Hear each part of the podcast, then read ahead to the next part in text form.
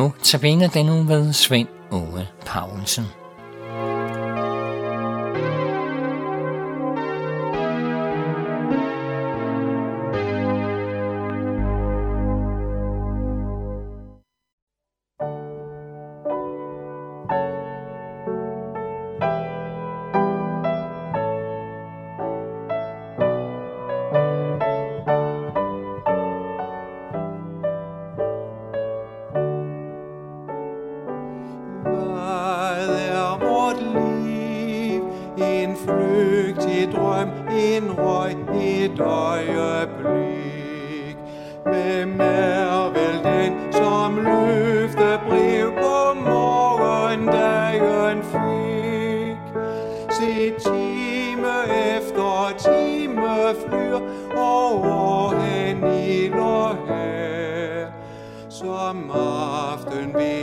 Aftenvind far og frem blandt skovens dunkle træ.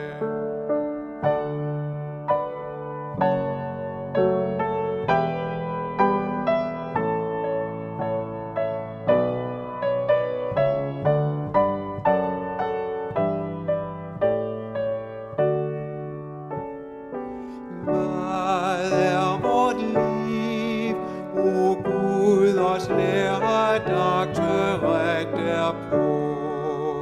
Lær du os livets høje vær og mening at forstå.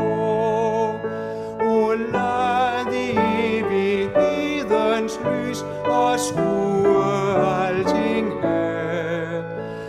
At ikke hjertet hænger fast ved jordens støv og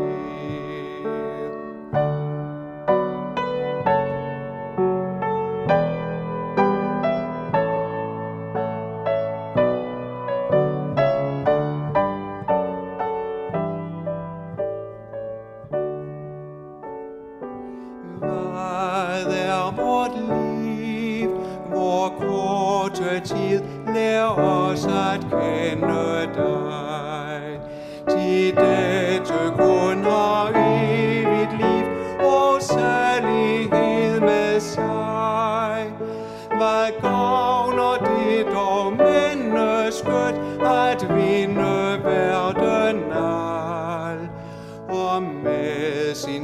det byde må, så den fortabes skal.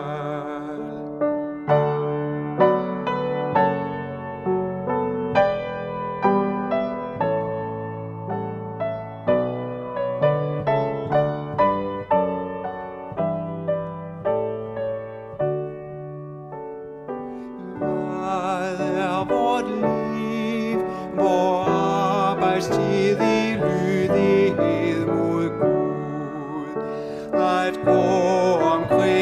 tjene ham og følge tro hans bud. Din når vi selv har taget mod en løsning i hans blod, må vi og vise andre hen til samme rensningsfod.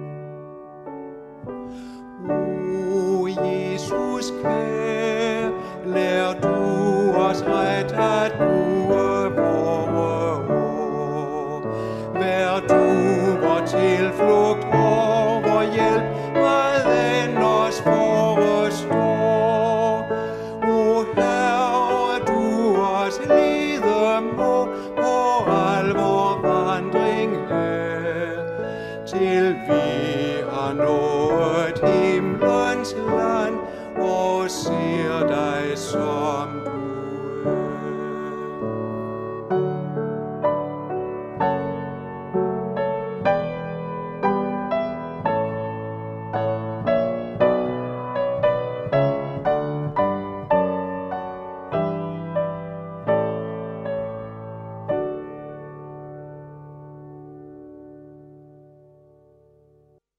Vi hørte, hvad er vort liv?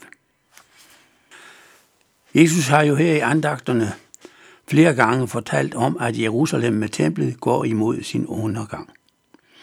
Og i Lukas 21, vers 20-28, kommer han ind på det samme. Der står, Når I ser Jerusalem omringet af herrer, der skal I vide, at deres ødelæggelse er nær. Der skal de, der er i Judæa, flygte ud i bjergene, og de, der er inde i byen, skal forlade dem, og de, der er ude på landet, skal ikke gå ind i byen. For det er straffens dag, der alt det, som står skrevet, skal gå i opfyldelse. Ved dem, der skal føde, og dem, der giver bryst i de dage, for der skal komme stor nød over landet og vrede over dette folk. De skal falde for skarpe svær og blive ført bort til alle hedningefolk som fanger, og Jerusalem skal nedtrampes af hedninger, indtil hedningernes tider er til ende. Og der skal ske tegn i sol og måne og stjerner, og på jorden skal folkene gribes af angst, og rådvilde over havets og brændingens brusen.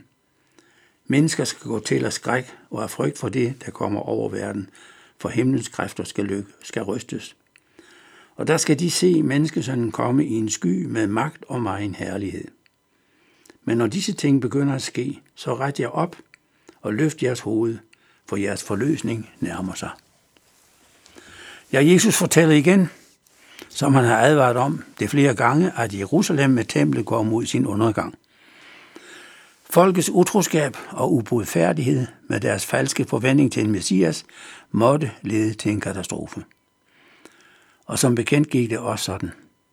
Allerede 40 år efter, at Jesus havde sagt det, for i overbevisning om jødernes særstilling som Guds folk, vågede jøderne at udfordre den romerske besættelsesmagt, som så knuste opstanden, og Jerusalem med templet blev indtaget og ødelagt fuldstændigt i år 70.